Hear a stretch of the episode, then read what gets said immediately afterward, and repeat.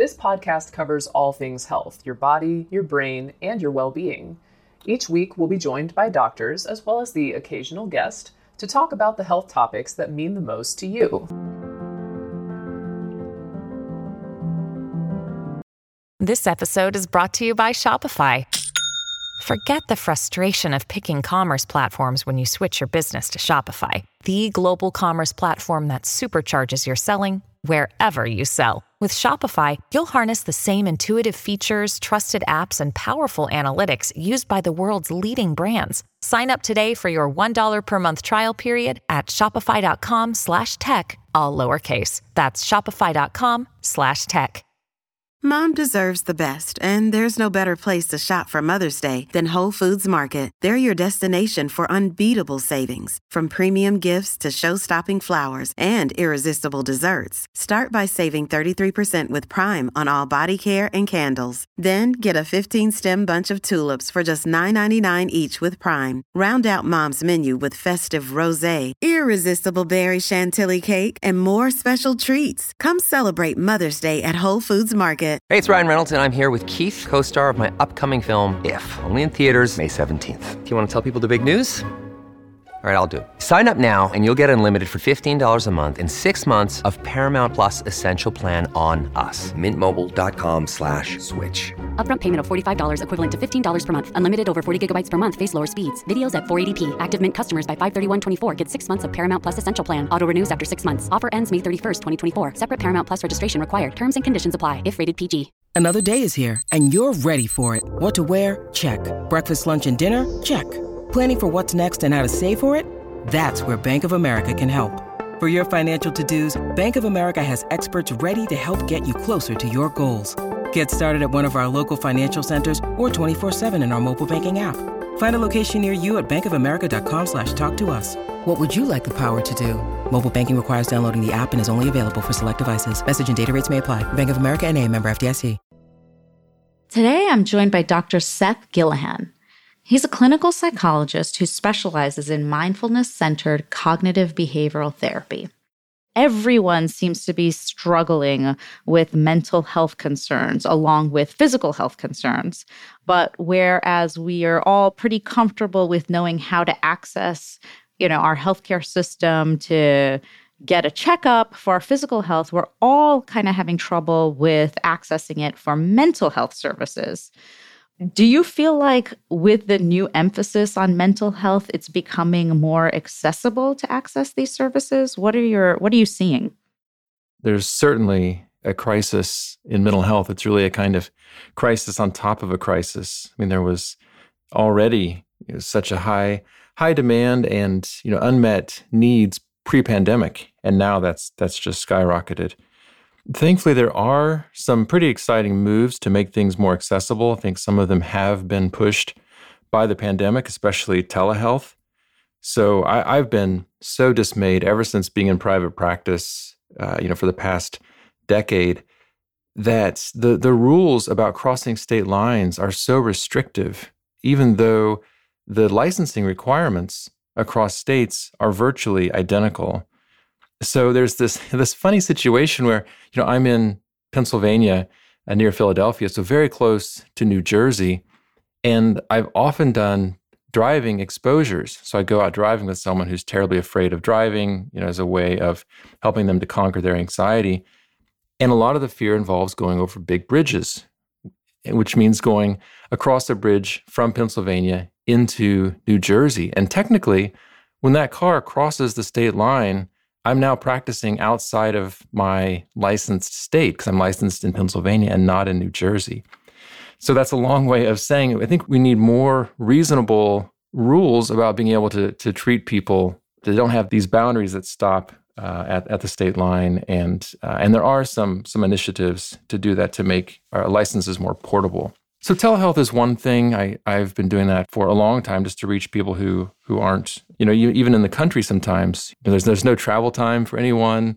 If someone's not feeling well enough to go into the office, you know, face to face, you can still have an appointment. Uh, therapists can travel and still see clients. That kind of really makes me think of like the boundaries we have in our own head about what constitutes an appointment and seeing someone for care. Because I think you're right with telehealth, um, it really just does open the door to being able to access services, and it doesn't have to be physically walking into an office and seeing someone in person. So I think for a lot of us, that's maybe a mental boundary to to understanding that you can access care that way and and perhaps it's more accessible. Yeah, I think that's exactly right. And that idea of shifting how we think about what therapy is, I think that's so central to to what needs to happen because most of the responses that I've seen to the you know, enormous demand for, for mental health care is we need to train more people, we need to make care more affordable, but it all seems to be built on kind of this dinosaur of a system, which is this you know hour a week with a professional model. It's extremely expensive, both for people who are receiving care and to train a clinician. It's kind of like. Here is a quick word from our sponsor. We take this few seconds off to inform you, our valued loyal listener, about the best health and fitness podcast shows. From the Nezpod studios. Join us as we give you the best of the best health and wellness updates you can rely on for the treatment of chronic health problems. Classic functional medicine back to basics health tips and special updates from the best doctors in the United States of America. Check out this health and wellness podcast shows. Explore Health Talk Weekly, Healthy Lifestyle Matters, Excellent Health Digest, Healthy and Free Daily, and last but not least, Weekly Health and Fitness Corner. Also, check out Nasty Boy CC, the truest story never told fiction podcast, for that real life on the go experience with the 27 year old Golden Boy, who made our guest invite number one list. He tells us about his story as it happens in real time and in real life. It's Nasty Boy CC, the truest story never told. Go get a load of that happiness because happiness is healthy as we know it. Join us every week as we continue to provide you the best of health and fitness wellness updates from around the globe. Enjoy the show.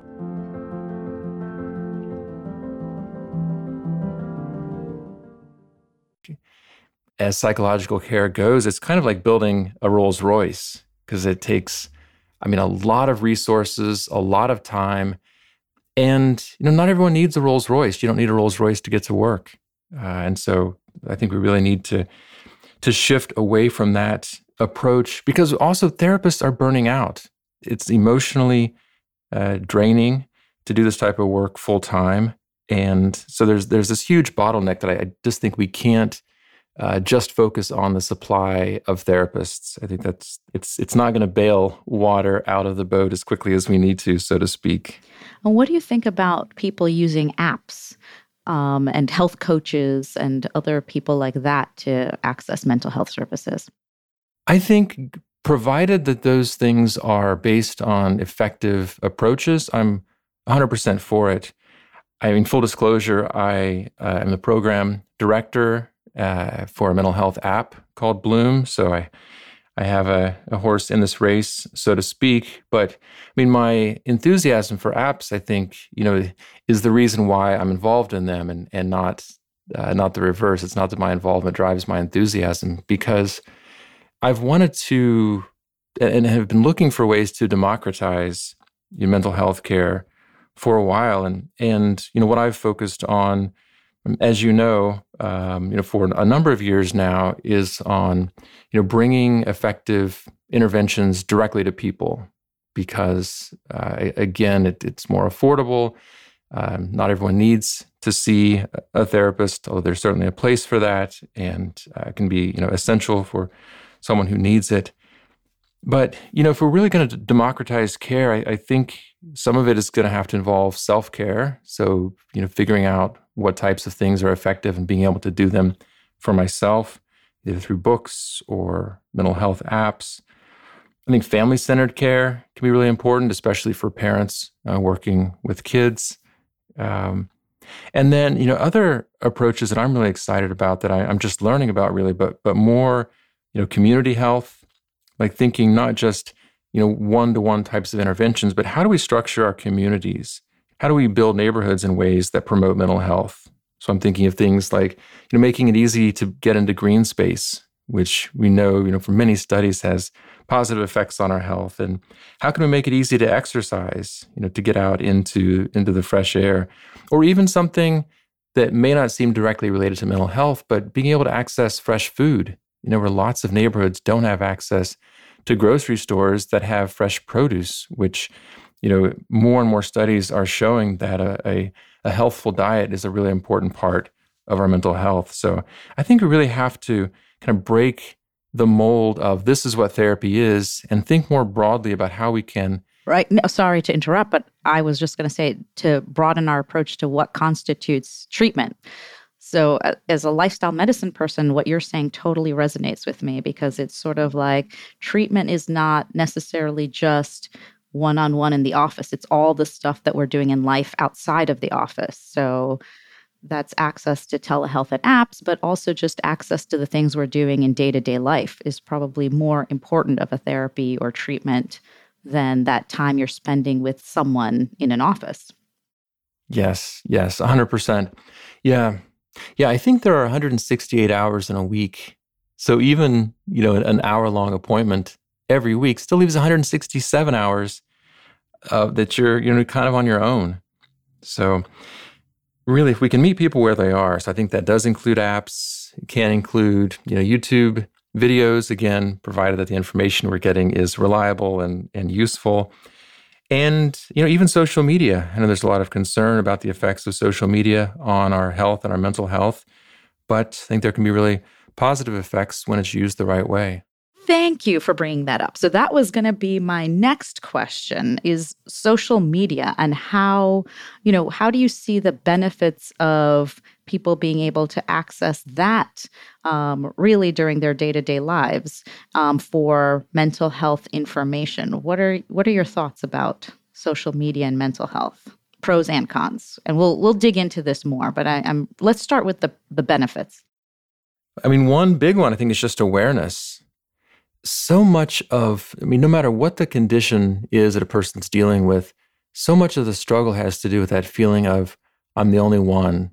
I'm alone with this. I'm the only one who's suffering like this. Other people aren't dealing with this kind of problem.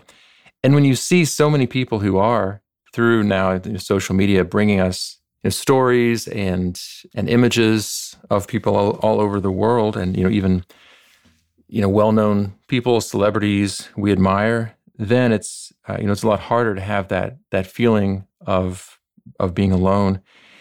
And I think it's done a lot to lower stigma. There's much more of a, of a sense of acceptance. There's a recent study that came out, I, I guess it's been a couple years now, but showing that about, I think it's five out of six people in their, li- in their lifetime will experience a diagnosable mental health condition. These are not abnormal conditions. They're unusual states for any of us to find ourselves in at a given point in time. But so is a cold. You know, it's it's not the image of health, but it's not uh, anything that's somehow outside the the normal and even expected bounds of human experience. So the acceptance part has been huge, and then that sense of community that we find that not only am I not am I not alone, but I can connect with other people. I can find out what they've done that's been helpful. Harness these types of technologies in a way that is is life giving. I love your analogy about the cold and how it's just something that sometimes is within the realm of, of normal human experience. And then sometimes you're sicker than that and you do need more help. So I, I love that analogy. I wanted to kind of uh, what you're saying makes me think about something else, which is that, you know, when we think about social media, we often think about influencers. And in the health and well being space, traditionally healthcare professionals have been the influencers. We've been the ones to kind of talk to people in our communities, in our offices to help change behavior. And now you have you know individuals who may potentially be able to take on the mantle of a, a health condition and really use their own personal lived experience as their expertise to influence other people's health behaviors. What are some of your concerns about that? What would you like? Because I can totally see what you mean with that being able to be something positive where you're destigmatizing a condition and you have many people sort of listening in and seeing you and sort of seeing you normalize some of living with these conditions. What what makes you worry though about this much influence given to one individual or a few individuals? Yeah, that's it's, it's such an important question.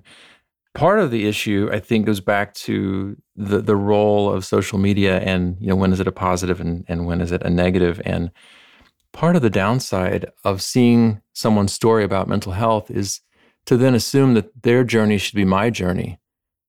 And then if they're describing, you know, well, this is something I did and this is how I got better, then we might try to map that onto ourselves and then feel like, what's wrong with me? That it worked for them, but you know, I must be really defective or, or something or, or beyond help when in fact it might just be that you know our response to treatments tends to be idiosyncratic and so maybe i need something different from what worked for them.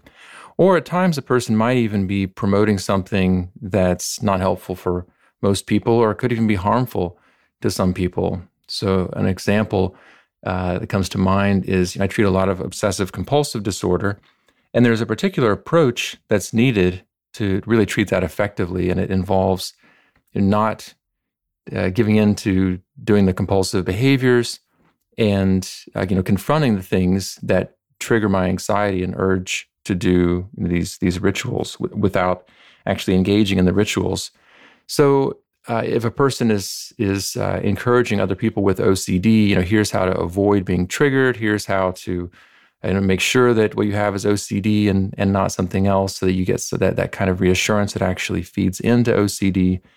Then it's unfortunately uh, actually perpetuating the person's condition if they're trying to follow the, that influencer's advice.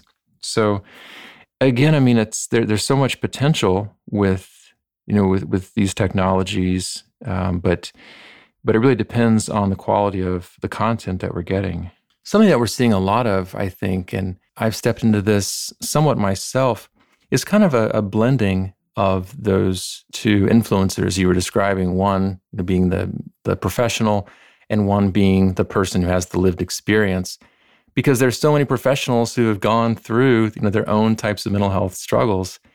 And i think for a lot of people it really resonates to understand like oh okay so this you know this person is you know a specialist in treating anxiety let's say and they've gone through major panic attacks. And you know, here are effective ways that they found to deal with those. I think it it lends both I think more credibility to what the person is suggesting because you know the person has actually experienced the condition. They're not you know talking from an ivory tower.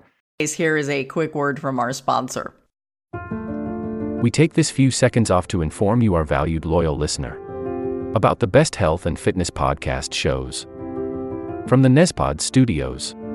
Join us as we give you the best of the best health and wellness updates you can rely on for the treatment of chronic health problems. Classic functional medicine back to basics health tips and special updates from the best doctors in the United States of America. Check out this health and wellness podcast shows. Explore Health Talk Weekly, Healthy Lifestyle Matters, Excellent Health Digest, Healthy and Free Daily, and last but not least, Weekly Health and Fitness Corner. Also, check out Nasty Boy CC, the truest story never told fiction podcast, for that real life on the go experience with the 27 year old Golden Boy, who made our guest invite number one list. He tells us about his story as it happens in real time and in real life. It's Nasty Boy CC, the truest story never told. Go get a load of that happiness because happiness is healthy as we know it. Join us every week as we continue to provide you the best of health and fitness wellness updates from around the globe. Enjoy the show.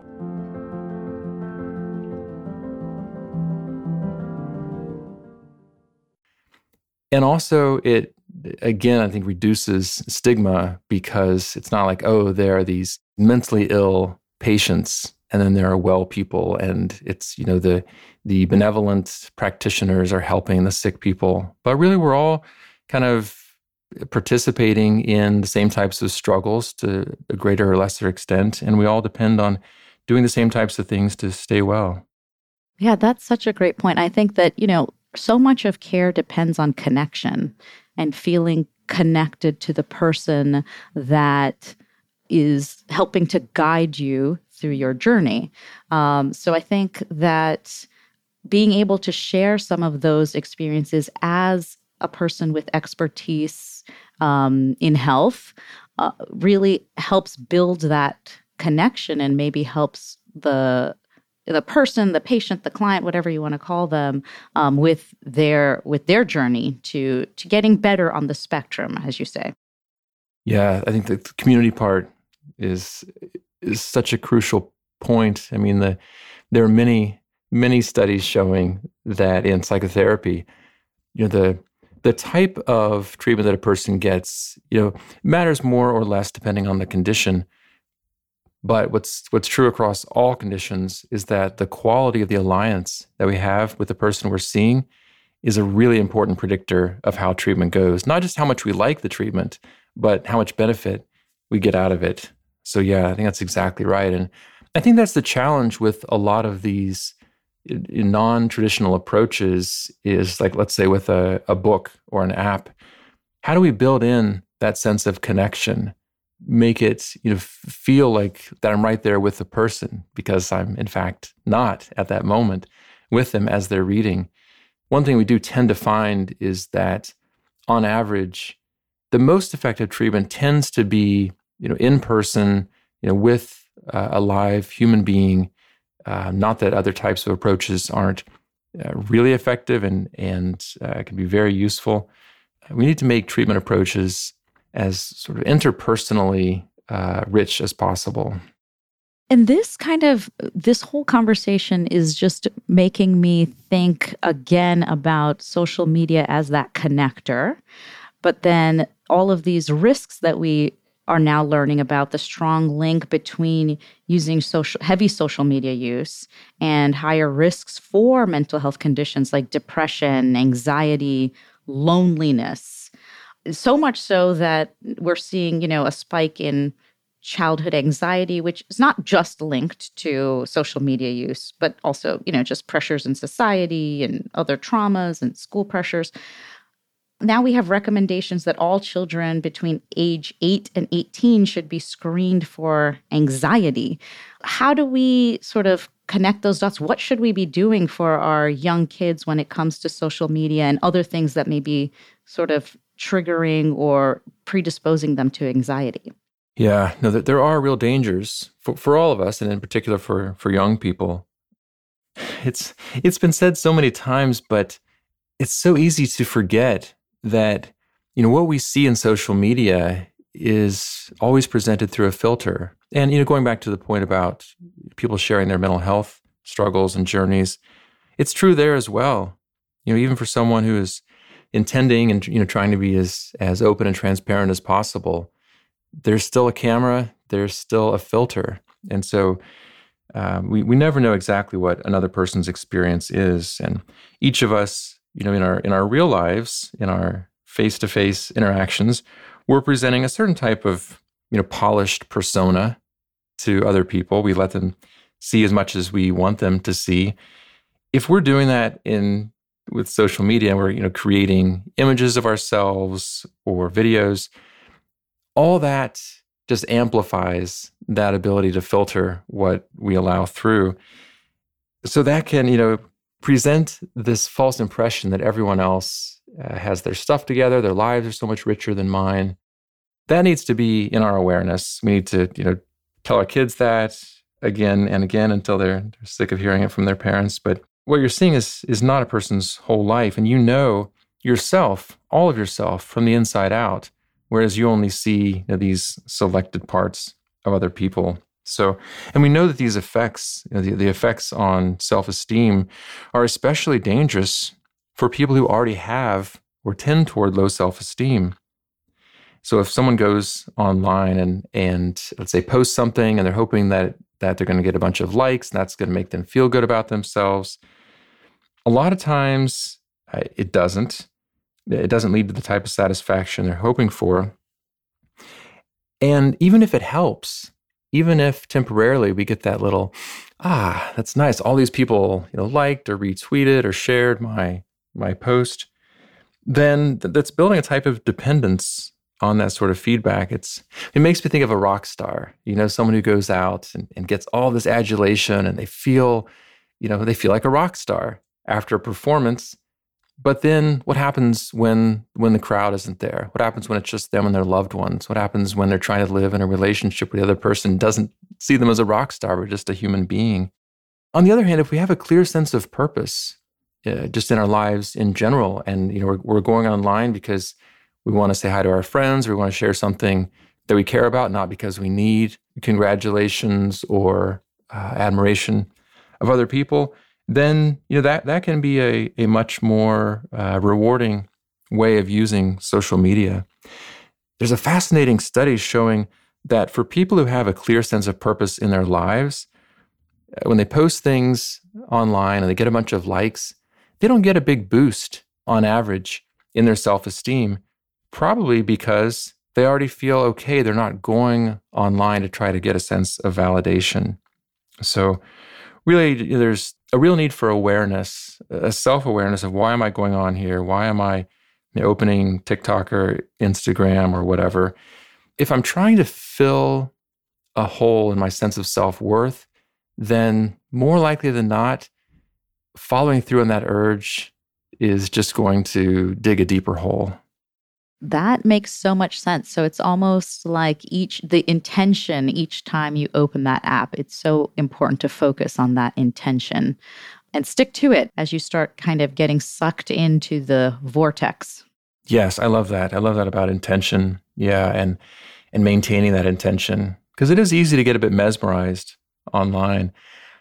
And I have to be honest, I've had to I'm going to disclose some of my uh, personal limitations there, there are certain people whose profiles, when I see them online, I feel so much professional jealousy that I've not yet been able to master, you know, and reframe as, oh, good for them and be inspired. And, and I mean, I want the best for people, but I, but it creates this sense of like, like, oh, this little twist, like I should be doing more like that. And, and why am I not, you know, getting as much recognition as they are? And, you know, really unhealthy uh, types of, of reactions and it took me a while to realize like I just need to not, you know, see that person's post right now. Like I want to I need to continue developing, you know, as an individual so that you know I can hopefully someday have a different reaction, but but that's not who I am right now and and so uh, but it's it's easy to just kind of go along with that for a while and not realize like wow I'm, I'm just kind of tormenting myself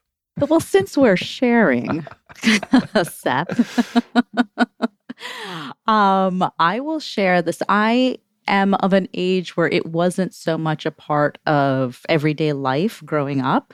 So for me, that my defense mechanism is once that started happening to me, or I just started feeling like personally or professionally, sort of like, wow, this is actually making me feel worse.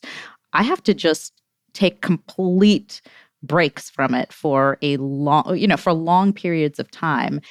Um, where I'm now only getting alerts if it's someone's birthday, or it, it's almost exactly like what you said. Like, what is my intention for it? Which is just to keep in touch with some friends, um, you know, share birthday messages or it, whatever my personal sort of goals are for it. That's the alert that I've set. So, those are the alerts I get. I'll go on, I'll you know, send my message and then I'll pop right off. That's sort of how I've been able to maintain my my uh, sense of self with it. Yeah, I love that now. Thanks for sharing that. Just get in, get what you need, and get out. I, you know, and it is a struggle. I um, with my children. I have younger children. I have one who's now a tween, and she is that's her biggest thing. I want a phone. She's not really into social media or the the apps yet, but she just is in my mind, I'm like, okay, phone means apps, means social media, means, oh my gosh, you're going to spiral. So I'm trying to figure out my and my husband's personal sort of ability to manage that because we don't want to just say no you can't have access to it at all because we understand that that's socially not acceptable for her so yeah i'm in the same boat as you neha our older two are 14 and 11 and uh, yeah, definitely thinking about how to negotiate these things in a way, the easiest course seems to just be no. But like you said, that's not realistic. And also, ultimately, what we want is for our, our kids to be you know, young people who can regulate themselves. And so, so yeah, needing some some type of introduction that allows for responsible use. I mean, it's a little bit like alcohol. Like we don't say with alcohol, like, well, they're going to drink eventually, so we should let them, you know, get used to it in middle school. So well, I look forward to your advice on this topic, um, and I will be following you for for how you proceed professionally and personally on this particular topic. Yeah, I look forward to seeing what unfolds as well.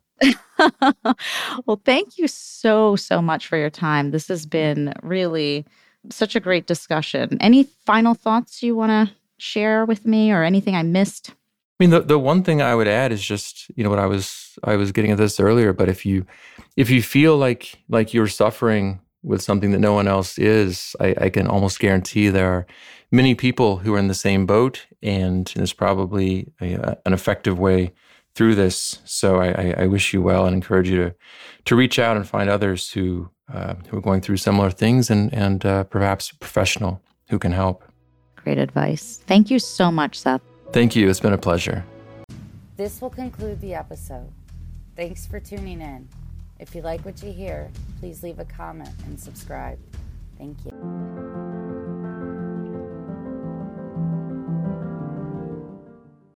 This will conclude the episode. Thanks for tuning in. If you like what you hear, please leave a comment and subscribe. Thank you.